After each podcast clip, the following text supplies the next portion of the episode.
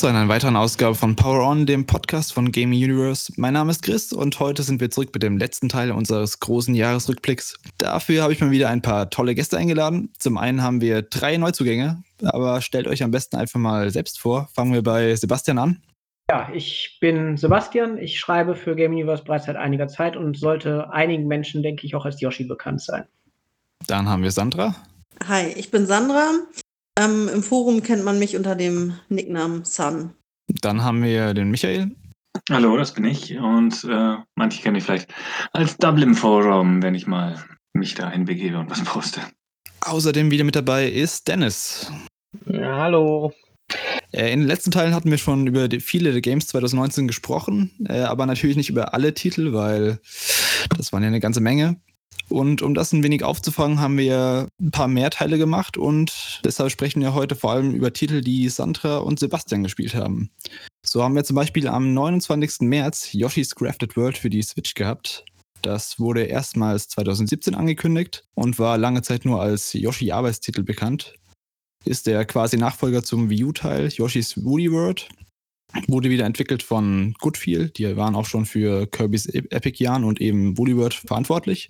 Und das Alleinstellungsmerkmal war dieses Mal statt der Wolloptik die Pappoptik und dass man die Level sowohl rückwärts als auch vorwärts spielen konnte. Äh, Sebastian, du als Yoshi-Experte, wie hat dir denn Crafted World gefallen? Naja, also das Leveldesign an sich ist gut, das Gameplay auch, aber das Spiel weiß nicht so recht, wann Schluss ist. Also in dem Spiel gibt es Kunstgewerke zu sammeln, die man, nachdem man die Level geschafft hat, spielen muss. Und das sind einfach extrem viele. Es ist total langweilig, die zu sammeln. Und wenn man das Spiel wirklich komplett durchspielen möchte, hat man ungefähr die Hälfte der Zeit äh, ja nur mit langweiligen Inhalten zu verbringen. Und äh, im Vergleich zu Woolly World hat sich da viel verändert? Das grundsätzliche Gameplay ist das gleiche geblieben. Es gibt halt jetzt ein paar Spielereien mit den äh, Crafts, aber im Wesentlichen ist das schon ein direkter Nachfolger von Woody World. Also so extrem hat sich nicht verändert. Das ist natürlich wesentlich schlechter, aber ansonsten Wieso denn wesentlich schlechter? Weil ungefähr die Hälfte der Spielinhalte, naja, langweiligst nochmal ablatschen ist. Außerdem ist das Spiel auch relativ leicht. Also eher für kleinere Kinder oder jüngere Zielgruppe gedacht? Das weiß ich nicht genau, wie es von der Zielgruppe her gedacht ist, aber es ist auf jeden Fall wesentlich leichter als äh, Woolly World, weil es eben nicht linear ist. Das heißt, man kann äh, nach den ersten ein oder zwei Welten drei verschiedene Pfade gehen, die alle gleichermaßen ziemlich leicht sind, wohingegen Woolly World ungefähr ab der Mitte doch deutlich schwieriger wird. Aber willst du es denn trotzdem Leuten empfehlen, die Woolly World Spaß hatten? Ja, es ist jetzt kein schlechtes Spiel, aber es ist halt schlechter als Woolly World. Wenn man da Woolly World mochte, dann wird man ziemlich sicher mit Crafted World auch Spaß haben. Hat jemand sonst von euch das ähm, Crafted World gespielt? Also ich habe die Demo gespielt oder ich habe meinem, meinem kleinen Cousin zugeschaut, wie die Demo spielt. Ein mhm. Level. Ähm, ja, sah ein bisschen leicht aus und war jetzt nicht so spannend, aber es war halt wahrscheinlich das erste Level oder so. Und wie ist es, man kann ja dann danach das Level nochmal rückwärts spielen und das nennst du dann, dann so Ablatschen, Yoshi, wo du dann so Zeug sammeln musst. Äh, sorry, Sebastian. Nein, das äh, Zurücklaufen ist eigentlich in Ordnung. Das äh, ist schon deutlich anders und da sind auch immer mit, da sind auch andere Aufgaben immer dabei. Also das ist wirklich vernünftig gemacht. Äh, das Problem ist, dass es noch zusätzlich die Möglichkeit gibt, in jedem Level mehrere Kunstgewerke zu sammeln. Man kann immer pro Durchlauf nur ein Kunstgewerke sammeln. Man kann die immer nur in einer festen Reihenfolge sammeln, die einem vorher vorgegeben wird. Und dabei läuft es im Wesentlichen darauf hinaus, dass man durch das ganze Level läuft und guckt, ob in der Umgebung das Objekt zu sehen ist, das man haben möchte um es mit dem Ei abzuwerfen. Wenn man dann das dritte Mal durch dasselbe Level läuft, äh, nur um eines dieser Kunstgewerke zu sammeln, dann ist das halt doch eher nervig. Aber ist das denn notwendig, um weitere Level freizuschalten oder kann man das komplett auslassen? Dann wäre das man ja bekommt nicht so dafür. Blumen. Mit den Blumen schaltet man weitere Level frei, aber man braucht nicht alle Blumen. Also ich weiß nicht, ob man komplett alle Level spielen kann, ohne überhaupt Kunstgewerke zu sammeln, aber alle muss man nicht unbedingt sammeln. Das relativiert das ja nochmal ein bisschen, finde ich. Aber äh, mir hat es auch nicht gefallen, als ich es in der Demo gespielt habe. Äh, hat, hat jemand mal den Multiplayer ausprobiert? Ich nicht. Hm. Niemand? Was kann der? Koop? Also bei Crafted World, äh, bei Woody World habe ich äh, den Multiplayer mit äh, Toscha gespielt. Mhm. Und äh, soweit ich weiß, ist der bei Crafted World im Wesentlichen der gleiche. Und da kann man halt äh, ja sich gegenseitig auch fressen oder über die Köpfe oder so der eine springt auf den Kopf des anderen drauf und kann dadurch höher springen. Also man kann sich schon ein bisschen helfen im äh, Koop. Es ist eher leichter als schwieriger dadurch. Okay. Sonst noch irgendwas zu ähm, Grafted World? Also ich habe es nicht gekauft, weil es mir einfach, weil es mir einfach zu sehr nach den anderen Teilen aussah. Ich denke, warum sollte man sich das Neue kaufen, wenn man einfach nach zwei Jahren nochmal Yoshi's Woody World einlegt? Dann ist das ja quasi fast auch eine neue Erfahrung. Selling Point ist Beziehungsweise, für viele einfach die andere Optik schon. ja gut, aber da hast du dich nach fünf Minuten, sag mal, dran gewöhnt und dann ist es ja kein Mehrwert mehr da dadurch, so im großen Ganzen, oder? Ob sich jetzt irgendwas au- Ja, gut. Okay.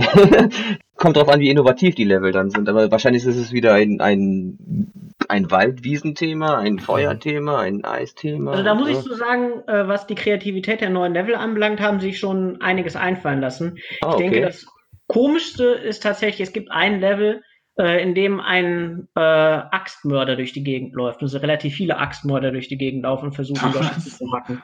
Das ist äh, also ein ziemlich horrorartig aufgemachtes Level und die Gegner tauchen plötzlich auf, springen auf einen los und versuchen einen mit der Axt äh, umzulegen. Das ist schon kurios, aber durchaus amüsant gewesen. Mit der Okay, Axt. das- Okay. Das Spiel ist ab null, oder? Ja, oder ab sechs, weiß ich nicht genau. Ich glaube, es ist ab null. Okay.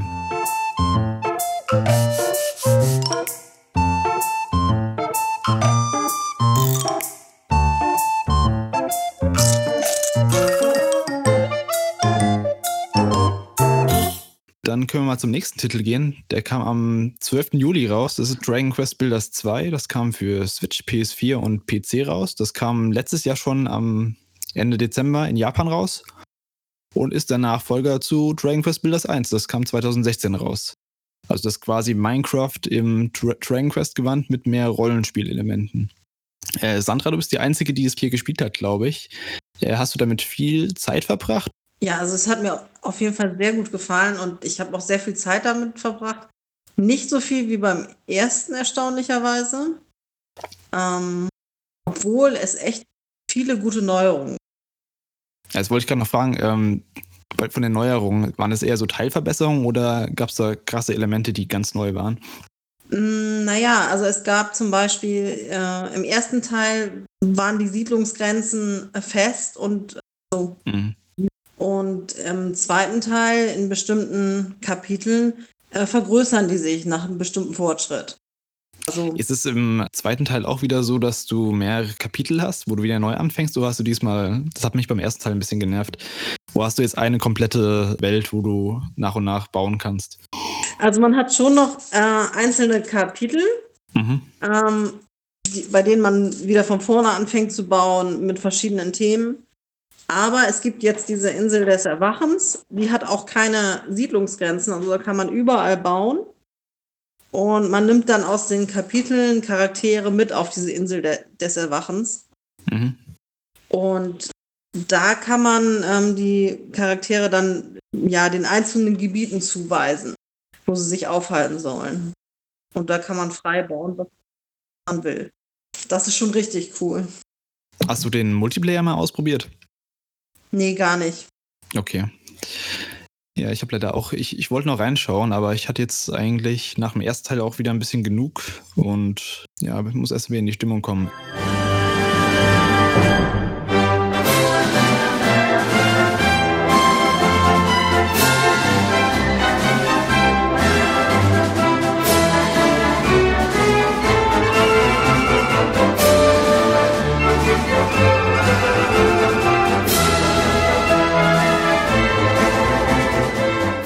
Am 26. Juli kam auch für die Switch wieder Fire Emblem Three Houses raus, das Taktik-RPG von Intelligent Systems. Und der wurde auch schon relativ früh angekündigt. Ich glaube sogar noch vor der Switch-Enthüllung oder zumindest relativ zeitgleich. Aber er kam jetzt auch erst dieses Jahr raus. Ist eines der bestbewertesten Spiele des Jahres mit äh, einem 89% Metacritic. Und ist auf dem besten Wege, eines der erfolgreichsten Teile der Reihe zu werden. Sebastian, du bist äh, großer Fire Emblem-Fan, soweit ich weiß. Äh, was waren denn deine Erwartungen an Three Houses? Naja, die Erwartung, dass bevor es angekündigt wurde, nachdem schon klar war, was ungefähr der Fokus des Spiels sein wird, ist natürlich die Frage. Also als es angekündigt wurde und du noch nichts wusstest sozusagen. Was waren deine Erwartungen an einen Switch-Teil für Fire Emblem? Also ich hätte gerne eine Weiterentwicklung äh, des Konzepts von Fire Emblem Fates gesehen, also insbesondere von der äh, Conquest-Linie.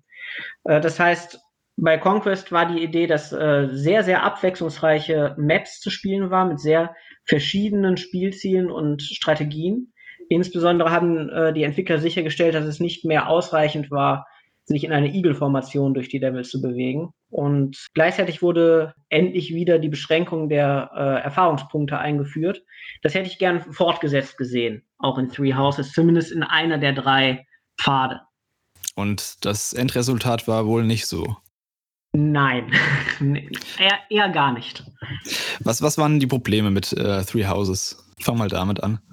Also von der Kampfseite her ist es so, dass die ähm, Schlachten selber wesentlich weniger ja, ideenreich sind als in äh, Fates, besonders in Conquest, weil man insbesondere halt mit sehr wenigen verschiedenen Strategien eigentlich durch alle Maps ohne Probleme durchkommt damit zusammenhängt auch, dass der Schwierigkeitsgrad des Spiels sehr niedrig ist, selbst auf dem hohen Schwierigkeitsgrad.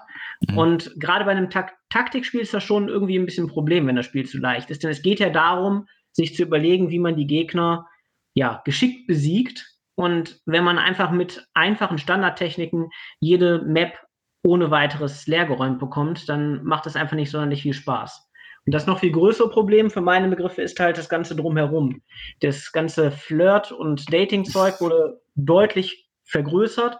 Man muss sich dauernd durch diese, durch diese Schule bewegen in einem ziemlich archaischen Stil. Also, was ich sehr markant fand, war, am Anfang des Spiels muss man durch eine Tür durchgehen, aber man geht nicht zu der Tür, sondern man muss kurz vor der Tür stehen bleiben und da den A-Knopf drücken, damit man durch die Tür durchgeht. Und die gesamten Aufgaben in der Oberwelt oder in der in der Schule sind im Grunde einfach Botentätigkeiten. Geh von A nach B, ohne dass das irgendwie interessant gemacht, gestaltet wäre. Musst du das dann machen, damit du im Kampf erfolgreich bist? Oder musst du es für die Story machen? Also, oder ist das hauptsächlich Nebenzeug, wo du ignorieren kannst? Also man kann schon einen großen Teil ignorieren. Es gibt vor allem halt die Möglichkeit, aus verschiedenen äh, solchen Aufgaben zu wählen oder auch seine Charaktere stattdessen zu trainieren. Ähm, aber ein wenig was davon sollte man halt schon machen, denn diese äh, Partnerbildung zum Beispiel ist durchaus ein relevantes Spielelement, das auch taktisch hinterher relevant ist. Und wenn man sich nicht um die äh, Teambildung kümmert, dann kann man halt die entsprechenden Boni für die, äh, ja, für die Anordnung von Charakteren gemäß ihrer äh, Präferenzen, die kann man da nicht bekommen. Und wie war es denn, ähm, die Kämpfe an sich, waren die wenigstens gut? Ja, wie ich ja gerade schon gesagt habe, äh, die Kämpfe sind schwächer, wesentlich schwächer als in Fates. Einfach einerseits durch den niedrigen Schwierigkeitsgrad und andererseits auch dadurch, dass äh, das Map-Design einfach nicht annähernd so abwechslungsreich ist, wie es in Fates der Fall gewesen ist. Also insbesondere was die Konstellation anbelangt und äh, die, das Umweltdesign anbelangt, mit dem man zu kämpfen hat. Äh, Sandra, wie fandest du das? Äh, siehst du es ähnlich wie Sebastian oder? Ja, auf jeden Fall. Also das Ganze drumherum, am Anfang habe ich noch gedacht, ist ja ganz nett, ein bisschen Abwechslung. Aber das wird halt wirklich schnell langweilig und wiederholt sich. Und es ist halt tatsächlich so, dass es nicht nur, es geht ja nicht nur um die Bindung der Charaktere zueinander, sondern man ähm, lehrt die da Fähigkeiten. Das ist ja aufgebaut wie eine Schule. Und ähm, man kommt da also nicht komplett drumrum. Und ähm, bei den Missionen sehe ich es nicht ganz so. Also die, die Hauptmissionen machen schon Spaß, äh, die Maps, aber die ganzen, ich sag mal, man muss auch zwischendurch äh, Nebenmissionen machen, die, die sind, die wiederholen sich die Maps und sind relativ äh, langweilig, machen keinen Spaß. Aber wenn man es nicht macht, hängt man vom Level sehr hinterher irgendwann. Aber jetzt mal rein aus Interesse, ähm, wie schnell kommt man von, sag mal, Mission 2 zu Mission 3, ohne dass man dazwischen was ähm, in der Schule machen muss? Oder ist das quasi sofort anwählbar, Level? Oder muss man durch die Schule durch? Nee, das dauert schon, weil ähm, es ist so, dass das ist immer so ein, so ein Monatsrhythmus. Man hat dann immer am Ende des Monats die, die Hauptmission und die anderen Wochen, da finden dann immer die Unterrichtssachen statt. Also man rennt rum und an, also kann rumrennen an manchen Tagen. An anderen, ähm, ja, gibt man Unterricht und so weiter. Also man hat immer so drei, vier Wochen und dann kommt die Hauptmission. Puh. Ja, so eine Woche dauert dann, keine Ahnung, auch ein bisschen. Für mich klingt das halt schon sehr nach dreister Spielzeitstreckung, einfach um das Spiel länger zu machen, als es in Wirklichkeit ist. Meines Erachtens ist das äh, sowieso eine besondere Stärke Nintendos im Moment, äh, die Spielzeit zu strecken. Bei Mario Odyssey, bei Yoshi, bei Fire Emblem und für meine Begriffe, auch wenn da manche deutlich anderer Meinung sein dürften, auch bei äh, Zelda, dass relativ viele Dinge in das Spiel gepackt werden, die einfach nicht dem üblichen Qualitätsstandard meines Erachtens entsprechen und eher langweilig sind. Aber wie Ja. erklärt ihr euch dann die ähm, trotzdem so krass hohen Wertungen? Also glaubt ihr, es gibt so viele Leute, die darauf abfahren, auf dieses ganze Social-Zeug? Oder woran kannst du sonst gelegen haben? Gekauft. Nein, nicht gekauft. also erstens sind es viele Leute, die auf das Social-Zeug stehen und äh, zum anderen ist es so, dass ähm, der niedrige Schwierigkeitsgrad bei den äh, Kämpfen durchaus auch ein Vorteil äh, ist für die, ja für Menschen, die die Reihe nicht viel gespielt haben und Mhm. äh, nur eben die Story äh, interessant finden, die jetzt auch wieder ein bisschen ausgearbeiteter ist als in den letzten Teilen und äh, das halt ja nicht vorrangig spielen, weil sie ein kniffliges Strategiespiel spielen wollen. Ja, Okay. aber selbst wenn man Interesse hauptsächlich an der Story hat, finde ich es ein bisschen schwierig, weil das wird ja auch gestreckt durch dieses ganze Hin- und Herrenne und ich sag mal, ähm, Gerede über unwichtige Sachen mit den Leuten. Ähm, ja, finde ich schwierig. Und ich finde auch, das Spiel hätte eine Streckung gar nicht nötig gehabt.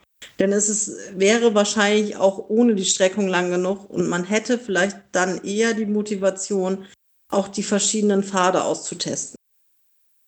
Dem würde ich so zustimmen. Gibt es denn irgendwas, was äh, Three Houses besser macht als die Vorgänger? Sieht besser aus. Also Okay. Mir gefällt eine Sache äh, richtig gut und zwar, ich weiß jetzt gar nicht, wie, wie diese, dieser Teil, diese Funktion heißt, aber man kann zurückspulen. Also wenn man in einer Mission einen Charakter verliert, hat man die Möglichkeit zurückzuspulen und den Zug zu wiederholen. Das ist Das begrenzt. Echos. Ah, das kenne ich nicht. Ähm, daher, also für, für, für mich ist es hier neu und mir hat das sehr gut gefallen. Also so kann man auch, mh, also hätte ich das vorher gewusst, dass es so gut funktioniert, hätte ich ähm, den Instant Death eingeschaltet gelassen, habe ich nicht. Mhm. Weil ich mag es nicht, Missionen deswegen zu wiederholen. Aber einzelne Runden wiederholen ist dann schon ganz gut.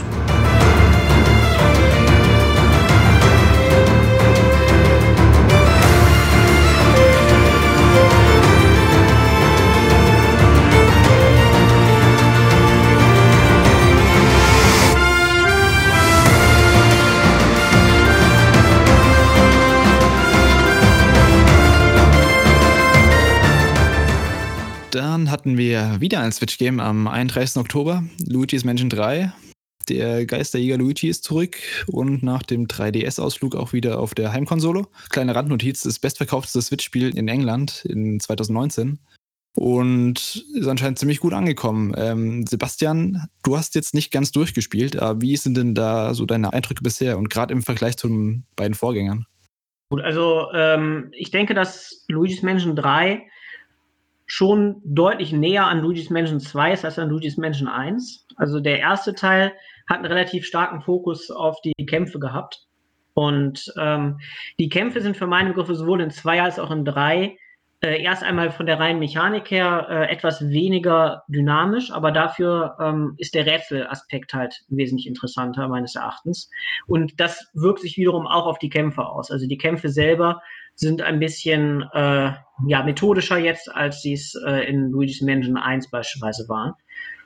Und ansonsten habe ich den Eindruck gehabt, dass Luigi's Mansion 3 auf einem sehr ähnlichen Niveau ist wie der zweite Teil. Ich hatte in dem Anspielevent bei Nintendo ein bisschen Probleme mit der Steuerung. War das bei euch ein Problem oder war es einfach nur wegen mir, weil ich den ersten Teil gewohnt war und den zweiten nicht gespielt habe, dass ich in den dritten nicht reingekommen bin? Mm, Das kommt, glaube ich, auch ein bisschen drauf an, ähm, welche Tastenbelegung man nimmt. Also das Spiel erklärt einem erst eine, aber es gibt eine wesentlich bessere, dass man viel mehr mit den Schultertasten machen kann und dann ist es einfach zu Mhm. steuern. Du hast auch durchgespielt, oder? Ja, ich habe durchgespielt, ja. Ähm, fandest du es besser als den Vorgänger oder schlechter? Ah, Ich mochte auch den Vorgänger und so, so direkt vergleichen ist immer schwierig, Mhm. äh, wenn man es doch zeitlich sehr weit auseinander gespielt hat. Aber es ist auf jeden Fall absolut, ähm, ja, äh, niedlich. Diese, diese ganze Präsentation ist so toll. Ähm, die Kämpfe sind mir, also die normalen Kämpfe, nicht gegen Bosse, sind mir ein bisschen zu leicht geraten. Aber dafür ist es halt rätsellastiger. Das gefällt mir auch ganz gut. Das spielt ja jetzt in so einem Hotel, in so einem mehrstöckigen. Ähm, wie abwechslungsreich war denn das? Schon. Also jede Etage hat eigentlich ein eigenes Thema Mhm. und da sind halt auch, auch interessante und spannende Sachen bei. Ja. Habt, habt ihr denn den Koop-Modus ausprobiert? Der, der reizt mich ja daran eigentlich. Das würde ich ja gerne mit meiner Frau spielen. Der soll ziemlich gut sein. Ja, eben, das habe ich auch gehört, aber äh, Nee, leider nicht. Also äh, wir hätten den spielen können, aber ich wusste gar nicht, dass man das also Spiel so auch zu zweit im Koop spielen kann. Deswegen haben wir es nicht gemacht. Aber es sind ja schon Rätsel, die auf diesen Goichi mit aufgebaut sind. Also so, dass man dann zu zweit, dass der zweite nicht überflüssig ist, sondern tatsächlich am Rätsel dann mit teilnimmt, sozusagen. Oder? Das auf jeden Fall. Hm, Das ist doch schon mal gut. Das ist auch im Einzelspielermodus schon erkennbar. Okay. Gibt es noch für Luigi's Mansion, also gab es irgendwelche Kritikpunkte, die ihr hattet an, an dem dritten Teil? Ähm, ja, so ein bisschen. Also ähm, diese Edelsteinsammelei und die Buhus, also gerade die Buhus, ähm, kommen ja erst in die Stockwerke, wenn man da schon durch ist und da irgendwie nochmal wieder reingehen, da fehlte dann doch die Motivation oder das hat einen, hat mich nicht so sehr gereizt. Das hätte man vielleicht besser machen können oder ja, Für was braucht man denn die Edelsteine? Also kann man sich damit was kaufen? das weiß ich gar nicht. Okay. Sammelkram.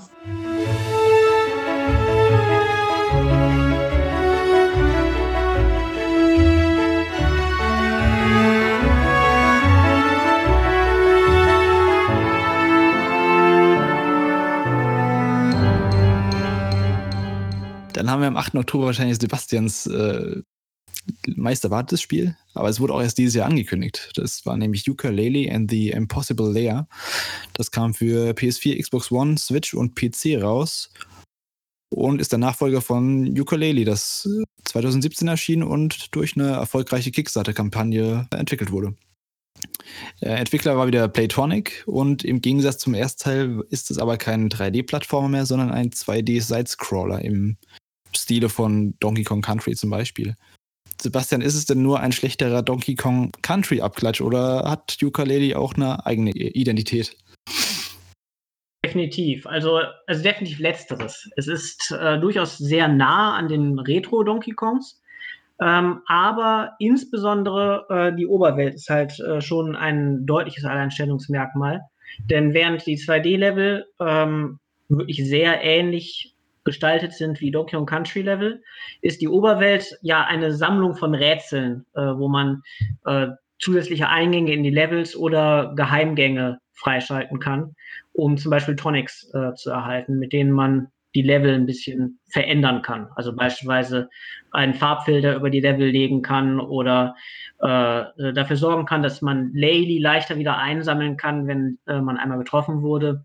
Mhm. Insofern, Ukulele ist auf jeden Fall schon nah an den Donkey Kong Country Spielen, hat aber auch eine eigene Identität. Was glaubst du, woran es lag, dass sie jetzt zurück zum 2D-Sidescroller sind, anstatt einen Nachfolger, einen 3D-Nachfolger zu machen? Glaubst du, das waren budgetäre Gründe oder woran Da lag muss es? ich eigentlich nicht groß spekulieren, weil ich äh, ja mit den Leuten gesprochen habe auf der Gamescom und Mhm. sie gesagt haben, dass äh, sie halt versuchen wollen, nicht mehrmals hintereinander das gleiche äh, Genre zu bearbeiten, weil sie nicht als One-Track-Pony gesehen werden wollen, sondern sie wollen halt durchaus auch ein bisschen verschiedene Spielideen ausprobieren. Das heißt jetzt nicht, dass sie nicht auch mal einen klassischen Nachfolger zu Yooka-Laylee machen würden, aber sie wollten halt äh, keinesfalls jetzt einfach nur zweimal das gleiche nacheinander machen. Also die haben festgestellt, dass sie äh, ein 3D-Spiel nicht hinbekommen. Sozusagen. Na, das denke ich nicht, dass sie das so gesehen haben. Und ich würde es auch nicht so sehen. Ja, ich, also so, so sehr ich den ersten Teil auch äh, nicht mochte, also der Idee dieses Impossible Layers, den muss ich zugutehalten. Die Idee gefällt mir sehr gut, dass man das letzte Level direkt am Anfang spielen kann. Also wenn man es wenn man schafft, aber wenn man es nicht schafft, dass man dann halt ähm, sich ähm, quasi das einfacher macht. Die Idee gefällt mir wirklich sehr gut und äh, allein deswegen habe ich mir dann auch Reviews angeschaut und muss sagen, dass ich mir irgendwann mal vielleicht doch mal eine Chance gebe dem Spiel. Du musst es dann aber auch bitte direkt schaffen, den Impossible Layer. Nein, das war unwahrscheinlich. Ja, mal gucken. Mit deiner Celeste-Erfahrung? Was man so hört, ist es ja auch sehr, sehr schwer, wenn, wenn man alles andere geschafft hat. Das ist der einzige Kritikpunkt, den ich meistens gelesen habe, ist, dass Impossible ja zu impossible war.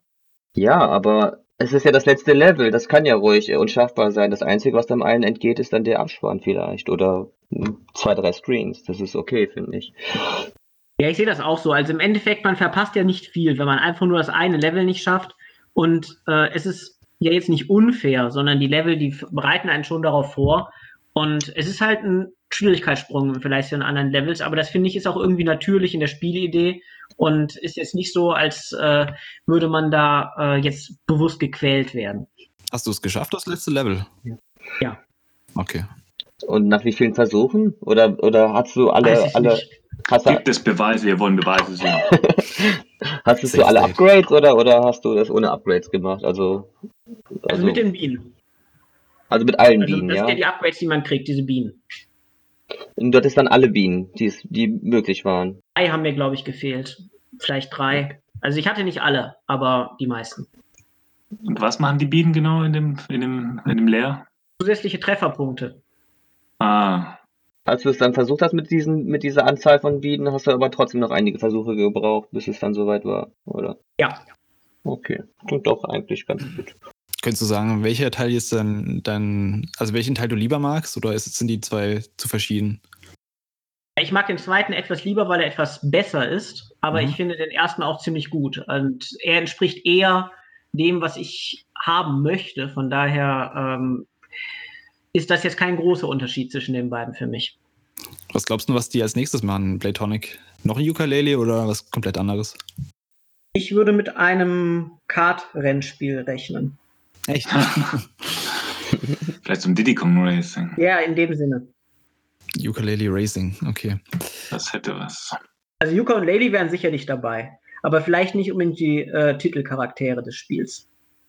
Ja, die, sie haben ja auch nicht so viele Charaktere, oder? Haben sie viele etabliert? Nee, oder? Sie haben diesen Bienenmann, den kenne ich, äh, Ukulele und noch diesen, diese Schlange. Sie haben auch noch einige andere Charaktere, ähm, die auch von vornherein dafür vorgesehen waren, in anderen Spielen später verwendet zu werden. Zum Beispiel ähm, gibt es so eine Astronautin, die im letzten Mhm. Level von ersten Ukulele vorkam und jetzt im zweiten Teil auch äh, nochmal vorkam, um äh, Level zu verändern. Und ähm, die sollte eigentlich auch mal eine größere Rolle spielen. Ich könnte mir schon vorstellen, dass bei einem Rennspiel sie eventuell jemand anderen in den Mittelpunkt stellen würden.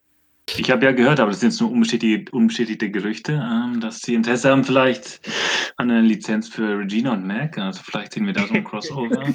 Mal gucken. Aber nur Gerüchte, wie gesagt. Habt ihr nicht von mir. Also mir wäre davon nichts bekannt. Ja, ja, musst du ja jetzt sagen. Das stimmt natürlich. Okay, aber auf jeden Fall ein guter Nachfolger. Ja, auf jeden Fall. Okay, cool.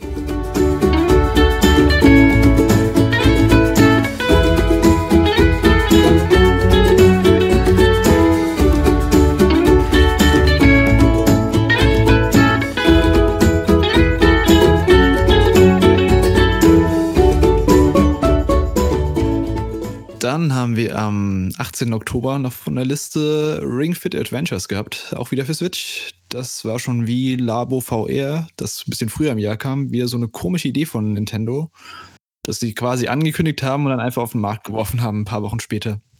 Nach dem Wii Fit und Balance Board jetzt versucht Nintendo mit einem Fitnessring in Kombination mit äh, einem Rollenspiel Lite ja, neue Zielgruppen zu erschließen. Ja, Sandra, du hast dir Ring Fit Adventures geholt. Äh, war das mehr Neugier, ob sowas funktionieren kann, oder hast du gleich gedacht, äh, ja, das ist ein cooles Konzept, das muss ich haben? Naja, das ist ja jetzt ähm, ein bisschen sehr persönlich, aber man ist ja, äh, also ich bin doch eher unmotiviert, Sport zu machen. Und äh, wenn das spielerisch geht, ist es immer gut. Und ich habe mir auch, ähm, hatte auch beide wie Fitz und hatte auch sehr viel Spaß damit. Nicht nur, nicht nur um Sport zu machen, sondern auch, weil es sehr viele witzige Minispiele gab. Da muss ich sagen, ähm, ist Ring Fit ein bisschen äh, schlechter, weil die, die Minispiele sind dann doch ja, weniger lustig, auch, auch relativ wenige bisher. Ja, dafür ist halt dieses zusammenhängende große Abenteuer da. Ja, wie funktioniert denn das? Also, es ist ein Rollenspiel, habe ich das richtig verstanden? Und Ja. du musst Fitnessübungen machen, damit du durch das Spiel äh, fortschreiten kannst. Genau. Also es gibt so, so eine Karte und dann so einzelne ähm, Gebiete Mhm. und da läuft man dann auf der Stelle teilweise rum, um sich vorzubewegen. Und ab und zu trifft man dann auf Monster. Und die kann man dann bekämpfen mit ähm, Fitnessübungen. Die kann man sich, also man kann sich vorher sein, sein Set aus Fitnessübungen zusammenstellen. Man schaltet im Laufe des Spiels auch weitere frei, die auch stärker sind dann. Ja. Und es gibt dann auch ja, bestimmte Schwächen. Also es gibt verschiedene Farben von, von ähm, Übungen. Also Beinübungen haben eine andere Farbe als welche für den Oberkörper und die Feinde reagieren dann auch unterschiedlich darauf. Und man levelt halt auch auf. Ich habe gesehen, dass, äh, wenn du eine Übung machst, dass die dann erstmal für eine Zeit blockiert ist. Stimmt das? Ja, du hast einen Cooldown. Also du kannst jetzt Okay. nicht die ganze Zeit irgendwie deine stärkste Übung und die stärkste und einfachste Übung machen, so ungefähr. Mhm, Also klar. du hast dann auch einen Cooldown und musst dann ähm, verschiedene Übungen machen. Äh, Wie, wie lange hast du da immer so Sessions gehabt? Hast du, hast du es lang am Stück gespielt? Also meistens immer nur eine Stunde. Okay. Also es fängt an, man, man kann das natürlich weglassen, aber es gibt immer so, ein, so eine Aufwärmphase, die mache ich eigentlich auch immer. Die kann man natürlich weglassen, wenn man meint, man braucht das nicht. Mhm. Und man kann am Ende ähm, auch so, so einen Cooldown noch machen, so ein paar Übungen. Die habe ich eigentlich auch immer gemacht. Gibt es da ein Ende bei dem Spiel? Also Story oder. Ich schätze schon, aber ich weiß nicht, ob das schon irgendwer gesehen hat. Ach so, okay. das ist so weit entfernt. Also ich, äh, Willst du sagen, Gamer sind nicht fit genug? Ja, naja, ähm, also wenn man so auf den einschlägigen Internetseiten guckt, ob das schon irgendwer durchgespielt hat und wie lange es denn dauert, dann findet man da irgendwie noch keine Informationen. Also. Aber man kann es ja auch cheesen, habe ich ja gelesen, gehört. Also man bewegt einfach nur den Controller in die gewünschte Richtung, ohne sich dabei zu bewegen.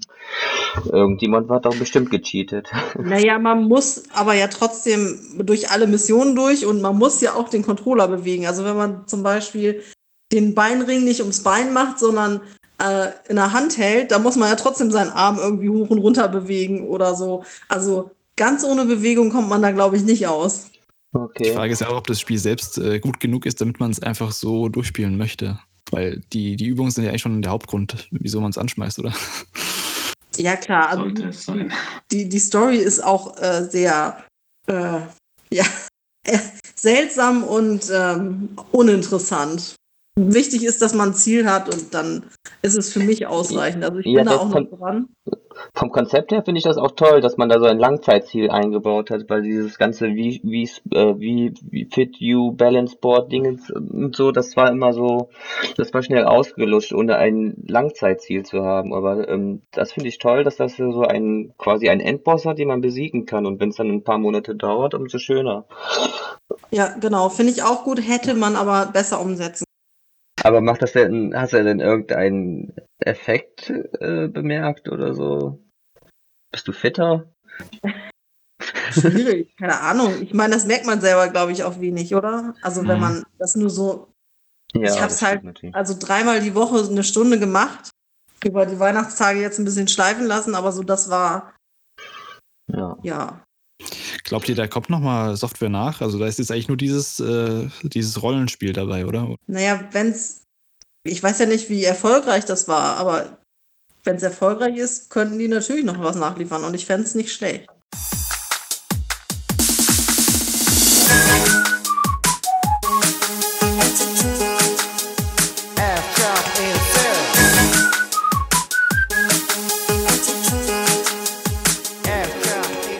Dann kam am 5. November das Highlight des Jahres raus. wahrscheinlich das Highlight für Sebastian vor allem. Am 5. November kam für Xbox One und PC Regina und Mac raus. Und das ist ein zweites eigenes Spiel. Dein erster 3D-Plattformer. Und ja, erzähl doch mal für alle, die noch nie von Regina und Mac gehört haben. Was ist für ein Spiel? Wie lange hast du dran gearbeitet und wo kann man es spielen? Regina und Mac ist ein 3D-Jump'n'Run, das ja strukturell an Banjo Kazooie angelehnt ist. Also man sammelt halt in den einzelnen Levels jeweils zehn spezielle Sammelgegenstände, in diesem Fall äh, Disketten. Und äh, jede dieser Disketten ist halt an eine spezielle Aufgabe in dem Level dann geknüpft. Und äh, ja, die Idee war im Wesentlichen, ein Spiel zu machen, das optisch und äh, spielerisch an Nintendo 64 Tage erinnert, aber halt nicht ja die Beschränkung der N64-Zeit äh, komplett mitgeht. Also äh, die Framerate war ein wichtiger Punkt. Wir wollten also auf jeden Fall, dass das Spiel mit 60 Frames läuft auf der Wii U, was mit Unity nicht unbedingt eine triviale Angelegenheit ist. Und ähm, ansonsten äh, halt Weitsicht ist auch nicht eingeschränkt durch Nebel.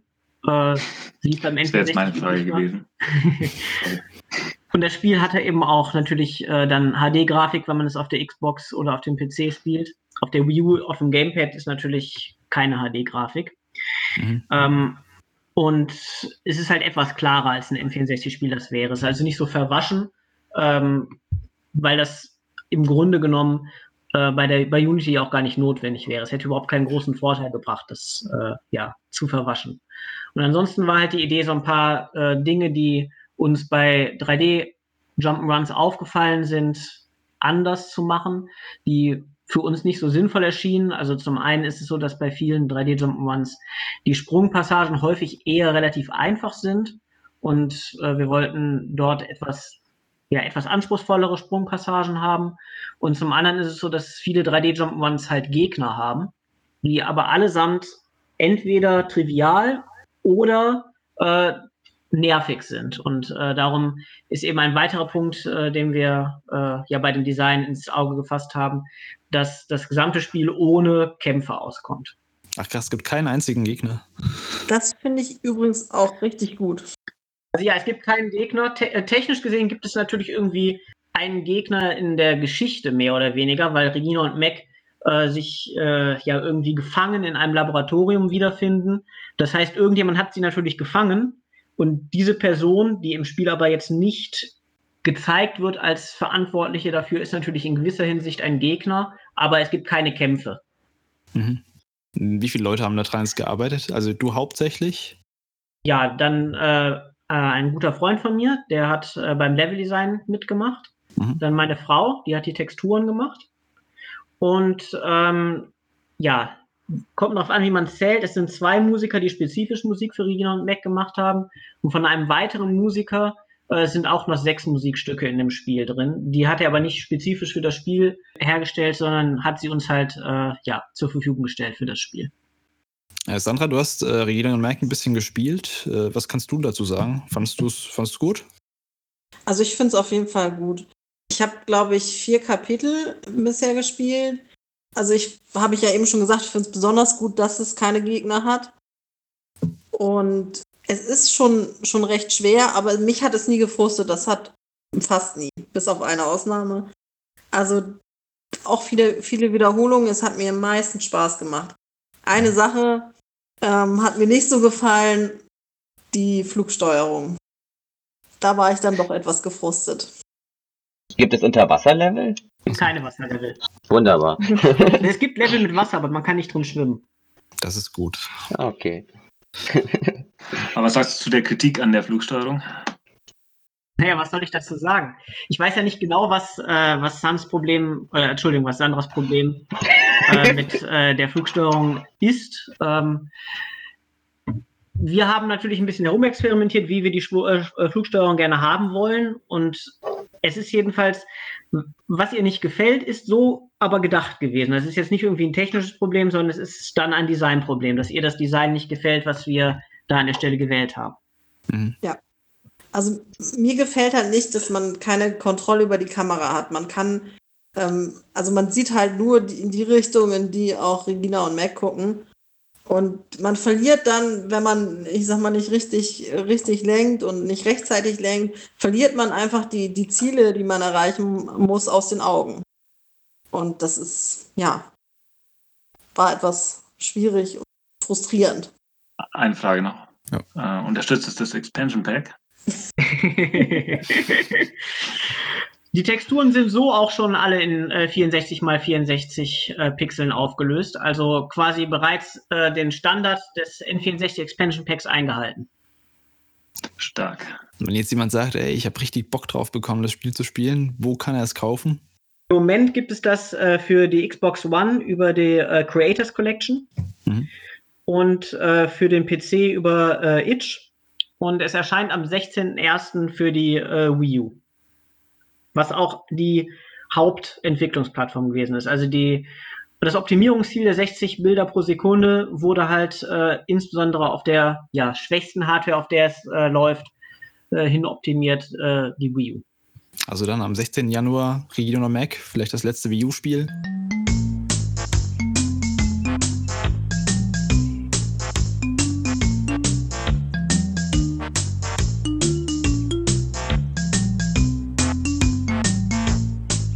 Damit wären wir auch schon fast am Ende. Oder habt ihr noch irgendwelche Geheimtipps oder kleinere Spiele, über die ihr reden möchtet? Äh, Michael, hast du noch irgendein Spiel, über das du reden möchtest? Wir können natürlich gerne noch über Slay the Spire reden. Können wir gerne machen. Ähm, wir haben im ersten Teil ein bisschen drüber geredet, aber Robert hatte nur, ich glaube, eine Stunde mal reingespielt. Du hast ein bisschen mehr als eine Stunde gespielt. Ja, laut dem Switch-Menü so mehr als 145 Stunden. Okay, und wie, wie kommt man dazu? Also, was, was, was ist der krasse Hook bei äh, Slay the Spire? Das, mh, das ist wirklich, es motiviert einfach immer wieder einen neuen Run zu starten. Die Runs sind nicht so, die Durchgänge sind nicht so lang, aber und selbst wenn du mal wirklich einen richtig guten Run hast, wo dein Deck gut zusammenkommt, dann ist man ein bisschen traurig, wenn man es dann geschafft hat, dass es jetzt vorbei ist, weil man äh, eigentlich schon noch ein bisschen mehr mit dem Deck äh, spielen würde, aber es ist, es ist noch im Rahmen. Dann fängt man Neues an und hat wieder neue Herausforderungen. Und das macht einfach extrem viel Spaß, weil auch dann jeder Run verschieden ist. Du kriegst halt immer, wanderst du eine Karte hoch, hast dann so zufällige Events, es ist eine Auswahl an Kämpfen, wählst dann aus zufälligen Karten, Hm? Karten für dein Deck aus und versuchst halt dann stark genug zu werden, weil die Herausforderung auch immer stärker wird. Gibt es da ein Spiel-Endziel oder ist es einfach, du versuchst immer so weit zu kommen, wie wie es geht? Ähm, ich glaube, es, es gibt jetzt schon ein Ziel, es gibt so, ein, so eine Art Progression System und zwar kannst du jedes Mal, wenn du es durchspielst, schaltest du eine höhere Stufe äh, frei, Mhm. die den Schwierigkeitsgrad ein bisschen höher macht. Das nennt sich dann äh, Aufstieg oder äh, Ascension. Und ich glaube, das geht bis maximal Aufstieg 20. Dann hast du quasi nur noch alle möglichen Nachteile, die Gegner sind stärker.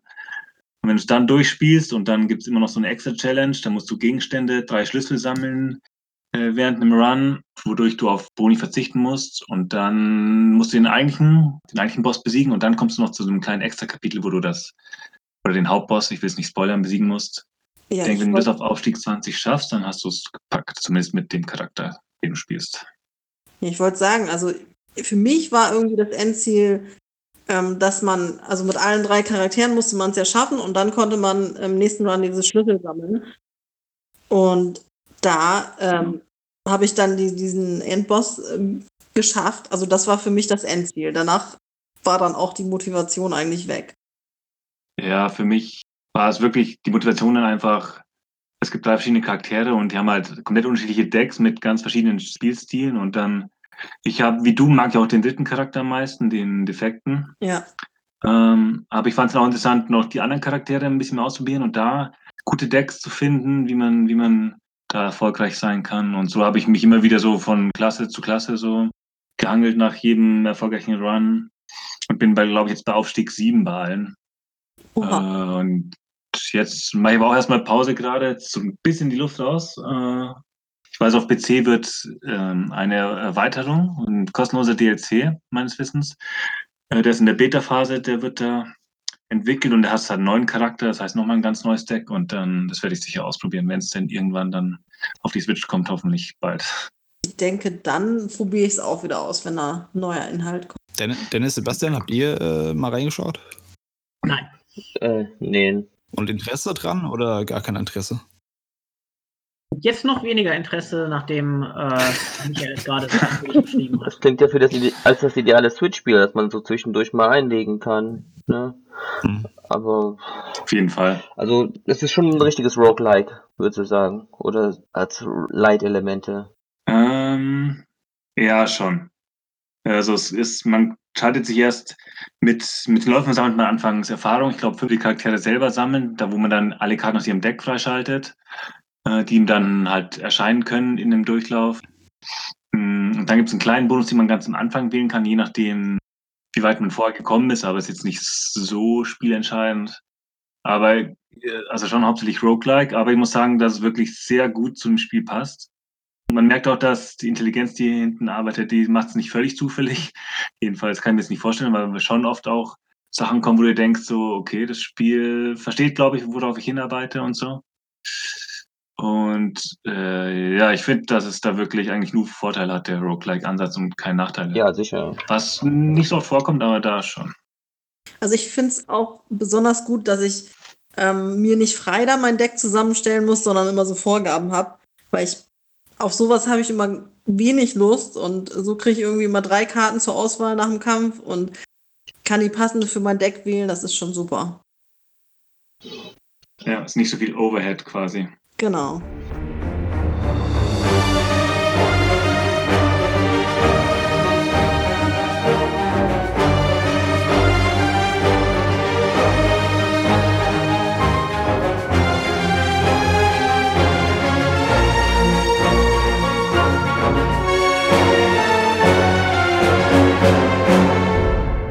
Habt ihr sonst noch irgendwelche Geheimtipps? Dennis oder Sandra, Sebastian?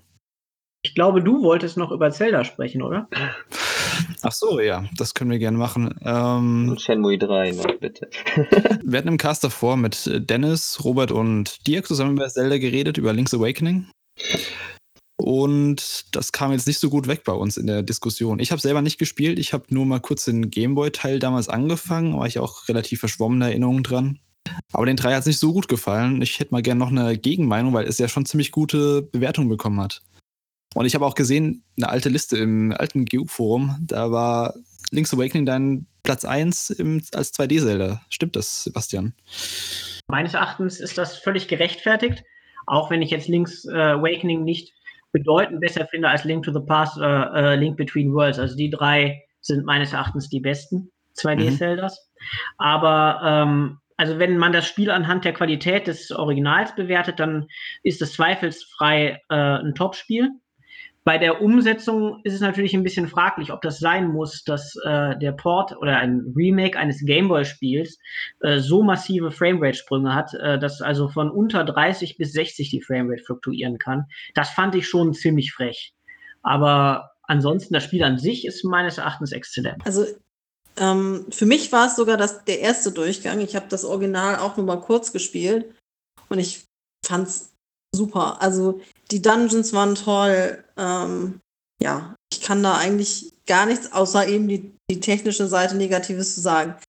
Das Technische hat aber, finde ich, auch nicht so sehr gestört, weil es ja hauptsächlich bei den Übergängen war. Das Gameboy Original fand ich toll, weil es äh, quasi revolutionär war, die Hardware richtig ausgereizt hat, kreativ war.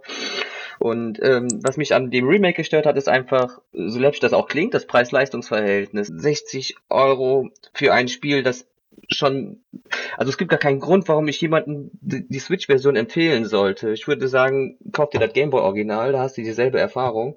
Vielleicht sparst du ein paar Euro dabei. Nur, ja, gut, es ist jetzt schl schlecht zu bekommen, aber ganz ehrlich, die, Nintendo hätte es auch einfach auf der Virtual Console veröffentlichen können und äh, das wär, es wäre nichts verloren gegangen, im Prinzip. Also das finde ich schon bisschen äh, übertrieben, weil für mich war es halt das erste Mal und ähm, ich würde auf jeden Fall die neue Version bevorzugen, allein weil sie farbig ist, super niedlich aussieht. ja. Und äh, ja, warum alles soll ich Blender, das? alles Blender. Es Ja, ja aber- dass es spielerische Unterschiede gibt, ne? Also Dieses Ding insbesondere. mit den Farben, hält sich gar nicht lang. Das ist jetzt ein so ein kurzer Trend und dann ist wieder weg. Also Also ich finde, das ist schon gar nicht unwichtig, äh, dass die Steuerung halt massiv verbessert wurde. Ja, Denn der eine große Kritikpunkt beim Originalspiel ist ja, dass man andauernd im Menü ist, um die äh, Items auszuwechseln. Und das ist in der Switch-Version nicht mehr der Fall. Also wenn mich heute jemand fragen würde, soll ich eher die Gameboy-Version, die Gameboy Color-Version oder die Switch-Version spielen, würde ich schon sagen, die Switch-Version ist außer aus historischen Gründen klar die zu äh, wählende Version. aber wenn jemand sagt, welche Version soll ich spielen, aber, aber ich habe nur noch 40 Euro, was sagst du dann? Dann sage ich, für 40 Euro kriegst du es ja mittlerweile. Ach ja, gut. Das stimmt. Ja, nein, ähm, nicht falsch verstehen. Die Switch-Version hat schon Spaß gemacht. Ich habe es auch zusammen mit meiner Frau durchgespielt, die kannte es noch nicht. Und äh, es war ja schon toll, das nochmal alles zu erleben. Aber irgendwie war das so ein, ach, ich weiß nicht, irgendwie Missed Opportun- Opportunity, würde ich sagen. Da hat, hat was gefehlt. Also, Wenn mir jemand sagt, er hat kein Geld, ja, er hat wirklich überhaupt kein Geld, er hat vielleicht 10 Euro und äh, mehr hat er für Entertainment jetzt äh, die nächsten Monate nicht zur Verfügung, äh, wäre es okay, wäre es okay, auch äh, die Gameboy-Version zu spielen statt der Switch-Version, würde ich sagen, klar, das ist ein Top-Spiel, das kann man gerne auf dem Gameboy spielen und ähm, in der Switch-Version gibt es nichts Wichtiges Neues, also von daher, Mhm. äh, wenn man wenig Geld zur Verfügung hat, dann kann man gerne die Gameboy-Version stattdessen spielen. Aber also, wenn also für mich, für mich ist es ein, eine verpasste Gelegenheit einfach, weil das ein, ein Remake sollte ja schon was, keine Kopie sein, sondern ein, eine Erweiterung oder irgendwie was Neues dazu bringen, irgendwas. Und da ist es ja einfach, es ist ja komplett das exakt selbe Spiel. Da fehlt, da ist nichts Neues drin, außer dieser Dungeon Maker, den ich mir gar nicht angeschaut habe. So ist es bei Nintendo. Ja. Schade. Wäre es so wie Resident Evil 2 gewesen, ähm, dann hätte ich überhaupt nichts gesagt. Dann wäre es vielleicht das Spiel des Jahres geworden. Was weiß ich. Aber diese Dungeon Maker, was ist das? Was kann der? Gar nichts. Vielleicht hast du da ja was verpasst. Ich glaube nicht. doof sein. Also der Dungeon Maker besteht hauptsächlich daraus, dass man Räume, die man im Spiel bereits gespielt hat, äh, anordnet und dann nochmal spielt. Ich es ist mir nicht so ganz klar, was, äh, was der Sinn davon sein soll. Content-Streckung. Oh, typisch Nintendo. Aber ja, als ich gehört habe, dass es ein Vollpreisspiel wird, hm, war ich jetzt auch nicht so begeistert. Dafür war dann schien es zu wenig Neues zu haben aus dem Grafikstil. Mal generell zu Link's Awakening, was macht's denn so viel besser als andere Zeldas? Sehr kompakt. Es hat ähm, sehr, sehr gutes Le äh, Dungeon Design. Also viele andere Zeldas haben auch gutes Dungeon Design. Aber ich denke, dass äh, Zelda Link's Awakening vor allem äh, das komplexeste Dungeon Design äh, eigentlich hat. Also insbesondere der Dungeon äh, mit dem Adler ist für meine Begriffe eigentlich einer der komplexesten und interessantesten Dungeons äh, der Reihe, auch wenn er durchaus ein gewisses Nervpotenzial hat, wenn man äh, also Schwierigkeiten dabei hat, die räumliche Struktur dieses Levels äh, zu überblicken. Das war der mit dem Spiegelschild, oder? Den fand ich schon Mhm. auch ein bisschen nervig, ja. Die Dungeons sind auch recht fies, weil wenn man sich da mal verläuft oder in die falsche Tür reingeht, dann muss man teilweise einen riesen Umweg gehen. Ich glaube, das war auch, auch mein Kritikpunkt an dem, dass man da einfach viel Lauferei hat. Nicht notwendigerweise übrigens. Man kann ja nicht vorher wissen, welche Tür die richtige ist teilweise und dann probiert man es halt aus und äh, ja. Deshalb gibt es den Dungeon Maker, dann kannst du es neu anordnen und dann passt die Tür wieder. Dann ver- vergisst dich noch mehr, oder was?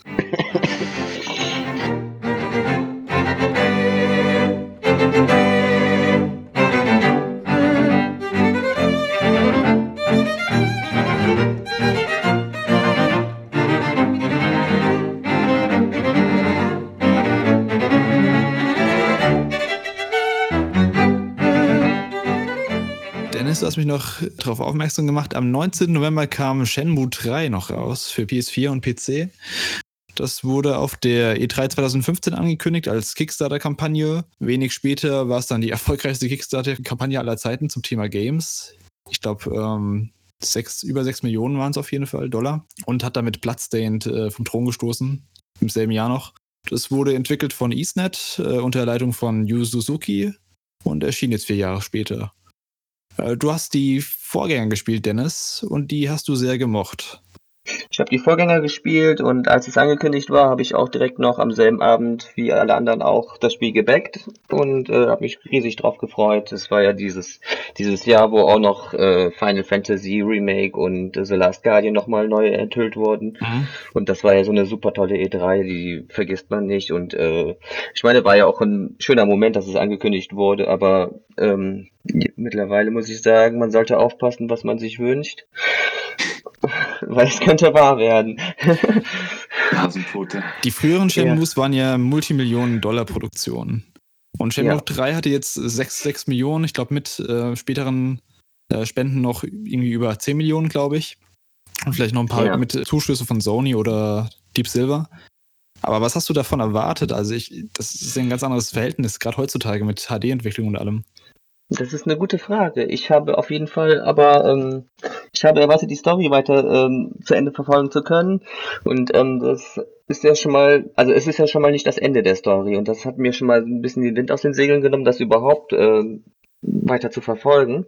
Und äh, ich, ich wollte keinen Nostalgie-Trip, ich wollte ich wollte ein neues Spiel und ähm, irgendwie hatte ich das in, den, in meinem Kopf, in meiner Vorstellung so, dass das wirklich äh, irgendwie, ja, dass das eine richtige Fortsetzung wäre und nicht einfach, äh, für mich ist das, ähm, mir kommt so vor, als habe Yu Suzuki darauf geschaut, dass er es möglichst ähnlich zu den alten Titeln macht und äh, nicht wie, äh, wie bringe ich die Story konsequent voran. Und das- ähm, Das mögen ja viele, dass es genau den alten Spirit wieder einfängt. Ja, äh, si- sicher.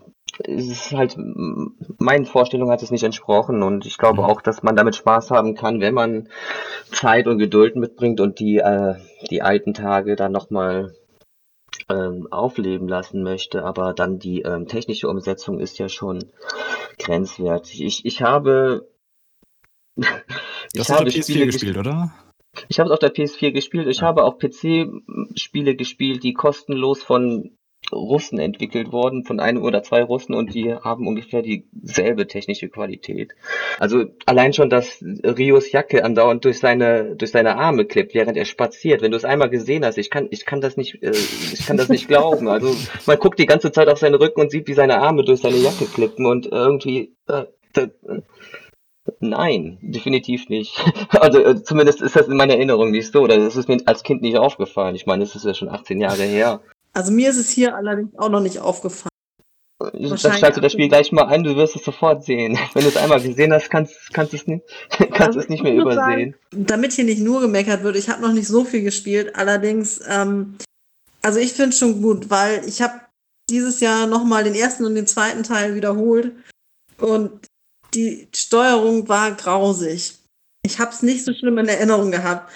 Und da ist der dritte Teil schon ein, eine große Verbesserung. Also Es ist auch eine, eine schöne Landschaft und ähm, der erste Moment war wirklich toll, als man das Spiel angemacht hat und die die Story ging dort weiter, wo Teil 2 aufgehört hat und dann habe ich ins Menü geschaut und habe da die alten Items gesehen, die äh, du in Teil 1 und Teil 2 gesammelt hast, die Fotos von den Charakteren und das war so wirklich so oh, ein schöner Moment, aber das das Spiel ist dann für mich sehr schnell auseinandergefallen, ein- einfach weil es auch zu gamey war. Und äh, was Shenmue 1 und 2 für mich besonders gemacht hat, war, dass es eben nicht gamey war und dass es dann halt wirklich War bei Shenmue nicht die Story im Mittelpunkt meistens? Also war das nicht, was viele so toll fanden?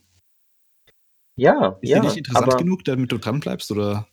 es fängt ja schon blöd an. Ich, ich habe ungefähr zwei oder drei Stunden gespielt. Ich musste, ich musste irgendwie Kinder, die sich verstecken, suchen, um eine Information zu bekommen. Und das, das sowas gab es bei Teil 1 oder Teil 2 nicht, oder zumindest ist es nicht in meiner Erinnerung drin. Da, das war nicht so.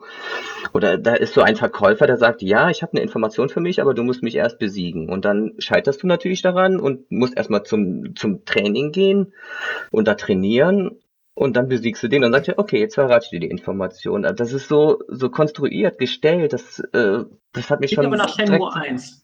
ich wollte gerade sagen, also das, das war, war in den nicht so. Vorgängern auch schon, schon nicht ähm, ja. so, dass man sagte, oh, ja, das macht jetzt Sinn, dass ich hier kämpfe. Das wirkt gar nicht aufgesetzt oder so. Also, ja. Ja, gu gut, es es ist schon lange her, als ich die anderen beiden Teile gespielt habe, das äh, muss ich schon sagen, aber äh, ja, es wirkt mir einfach zu gamey und es kommt nicht vom Fleck und irgendwie die Synchronsprecher muss man ja, glaube ich, nicht erwähnen. Also Aber steif war Hm. Shenmue auf jeden Fall auch schon extrem. Klar, aber es war trotzdem ja irgendwie für die damaligen Verhältnisse so, so das immersivste Spiel überhaupt irgendwie. Ich hatte noch nie so eine realistische Großstadt gesehen, also oder oder Kleinstadt und ähm, muss es muss ja auch gar nicht jetzt äh, an GTA 5 oder so herankommen oder sowas, aber ich weiß nicht, zum Beispiel hätte nicht jeder Dialog in einer Sequenz ablaufen müssen. Meinetwegen hätte man ja den Knopf für Dialog drücken können und die beiden Figuren hätten miteinander geredet, ohne dass ständig der Bildschirm wechselt. Das muss heutzutage nicht mehr sein, eigentlich, meiner Meinung nach. Gibst du dem Spiel nochmal eine Chance oder hast du jetzt, sagst du jetzt, okay, das war's mit Shenmue? Ich möchte dem Spiel nochmal eine Chance geben, auch, ähm, aber ich brauche erstmal noch ein paar Wochen, um darüber hinwegzukommen. und dann vielleicht nochmal mit ruhigem Gemüt daran zu gehen. Mhm.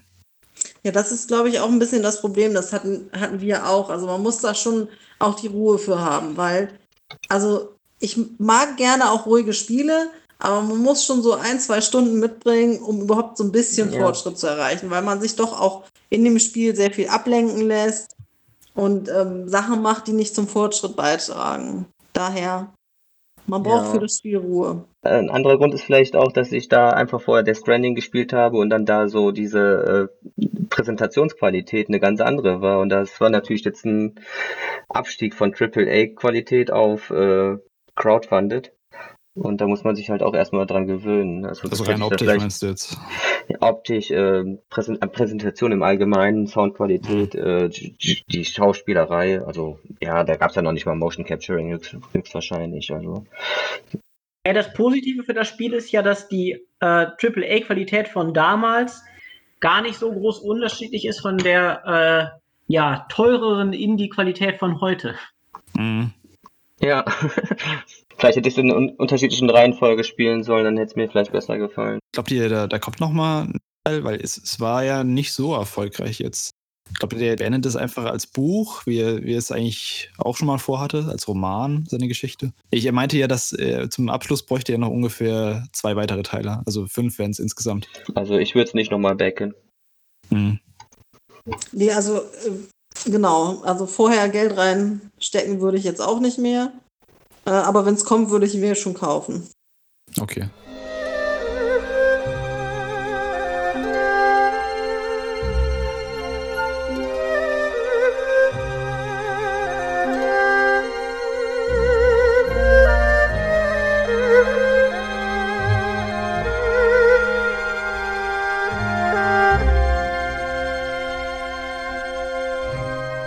Ja gut, dann äh, abschließend auch nochmal von euch ein paar Worte generell zu 2019. Wie fandet ihr das Spiel hier insgesamt? Was waren eure Favoriten und gab es irgendwelche extremen Enttäuschungen? Also ich war mit 2019 wesentlich zufriedener als mit 2018, was Mhm. natürlich auch stark an meinem Spielegeschmack liegt, der heutzutage leider häufig nur noch von Indies, Nintendo und Sega äh, getroffen wird. Und Nintendo letztes Jahr ja meinte, außer Smash Bros. überhaupt nichts bringen zu brauchen. Da war dieses Jahr natürlich automatisch ein großer Schritt nach vorn, aber ich bin auch sehr zufrieden mit vor allem Luigi's Mansion und Yooka-Laylee und auch mit Mario Maker. Das hat ja äh, durch den Mario Maker Contest, den äh, du veranstaltet hast, Chris, äh, sehr gewonnen und hat äh, ja mir viel Freude gemacht. Also insofern äh, war ich sehr äh, zufrieden mit äh, 2019, gerade im Vergleich zu 2018. Gab es eine Enttäuschung bei dir? Ja, natürlich, Fire Emblem Three Houses. Die Gründe haben wir ja gerade schon zu Genüge besprochen. Es ist halt, äh, ja, langweilig. Okay. Ähm, Dennis? Ah nee, Dennis hatten wir schon. äh, Sandra, bei dir? Ähm, ja, also ich fand das sehr gut. Es war abwechslungsreich. Ja, mengenmäßig hatte ich, glaube ich, nicht weniger zu spielen als die Jahre davor. Ähm, besonders gefallen hat mir dieses Jahr Resident Evil 2. Ja, ähm, Mhm. Super Mario Maker natürlich auch. Zelda, Luigi, so die Verdächtigen. Ansonsten noch ähm, Wargroove, das ja so ein Ad- Advance Wars Klon ist. Das hat mir sehr gut gefallen. Und ansonsten, ich spiele noch Star Wars, das gefällt mir auch bisher sehr gut. Ähm, Dennis, bei dir hat wahrscheinlich nichts mehr geändert, oder? Dieses Jahr? Nein, das war, wie gesagt, ein gutes Jahr und am meisten haben mich die Spiele überrascht, die ich vorher gar nicht auf dem Schirm hatte. Waren auch ähm, verhältnismäßig gewaltlose Spiele dabei mit Outer Wilds und ähm, Death Stranding und so. Und ja, war abwechslungsreich. Fand ich gutes Jahr. Okay, dann ja, super. Äh, auf jeden Fall vielen Dank, dass ihr dabei wart und noch danke an alle, die in den anderen Teilen auch dabei waren bei unserem großen Jahresrückblick. Das waren jetzt auch schon insgesamt bestimmt fünf Stunden Podcast. Äh, also danke Sandra, danke Sebastian, danke Dennis nochmal und Danke Michael, der leider schon weg musste. Und wir hören uns dann bei der nächsten Ausgabe. Ciao. Und danke dir.